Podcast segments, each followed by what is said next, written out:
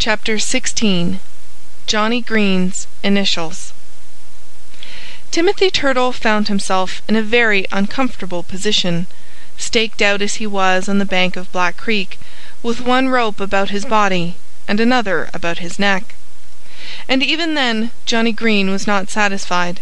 Though his friend Red insisted that their captive could do them no harm, saying, "How can he bite when he can't move his head?" Johnnie Green replied that he would "fix him" so there couldn't possibly be any accident. And taking the old grain sack he had brought back with him, he wrapped it carefully about Timothy's head till he looked for all the world as if he had the earache. "There!" Johnnie Green said when he had finished. "He'll have to bite through that bag before he bites us and I guess he'll find he has a pretty big mouthful." Then he pulled out his jackknife and felt its sharp edge with his thumb. "Let me do it for you!" Red begged him, holding out his hand for the knife. But Johnnie Green had no such idea. "No!" he said firmly. "I've got to cut my initials myself." "He might get loose and grab you," the red haired boy remarked hopefully. But Johnnie Green told him that he would risk that. "Which way are you going to cut them?" Red asked him. "What do you mean?" Johnnie inquired. "Are you going to make him red when he's going or coming?" Red explained. "I hadn't thought of that," Johnnie Green replied. "But I guess going would be better. Then if he stands up you can read him just the same, without any trouble." So Johnnie kneeled down beside Timothy Turtle. It took him some time to decide just where he would carve his initials on Timothy's shell. And he had about decided that the best place to put his mark on Mr. Turtle's back would be exactly in the middle of it when he cried all at once, "Look, Red! Look!" "What's the matter?" the red haired boy wanted to know. "This is the queerest thing I ever heard of!" Johnnie exclaimed. "Here are my initials already cut!" Red could not believe him until he had peered at Timothy's shell himself. And then he saw that what Johnnie had said was true. "There's a date, too!" Johnnie pointed out. And he read it aloud. "That's more'n thirty years ago!" he declared. But the red haired boy laughed boisterously. "Shucks!" he jeered. "Somebody's been playing a joke on you. Somebody knew you were looking for this old turtle and put your initials and that old date on him just to puzzle you."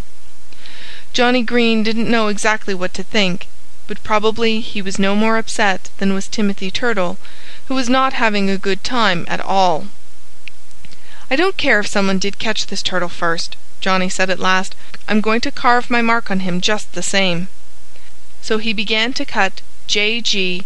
in the exact center of the back of Timothy Turtle, much to that old fellow's rage. And when Johnnie Green had finished the letters he cut the date below them. "What are you going to do with him now?" Red asked Johnnie then. "Turn him loose," Johnnie replied. "Aw, don't do that! Let me have him," Red coaxed. Johnnie Green said that he was sorry but he intended to set his captive free, just as he had planned. He soon found that turning Mr. Turtle loose was no easy matter. Strange to say, Timothy Turtle did nothing to help. On the contrary, he made the task as hard as he could for Johnnie Green, trying his best to bite that young man.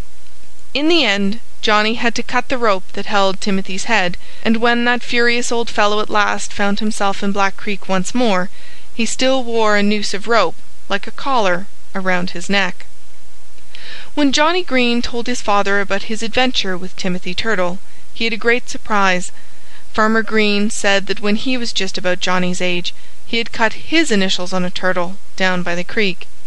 Now, since Johnnie was named for his father, their initials had to be alike. So the J.G. and the old date that Johnnie had found must have been carved by Farmer Green when he was a youngster.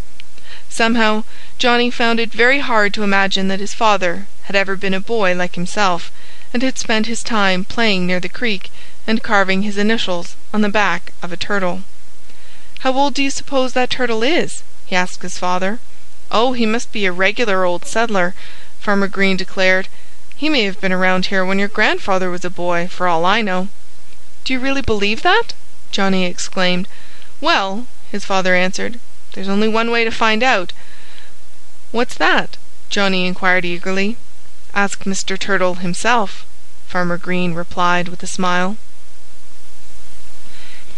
End of chapters 13, 14, 15 and 16 of the tale of Timothy Turtle.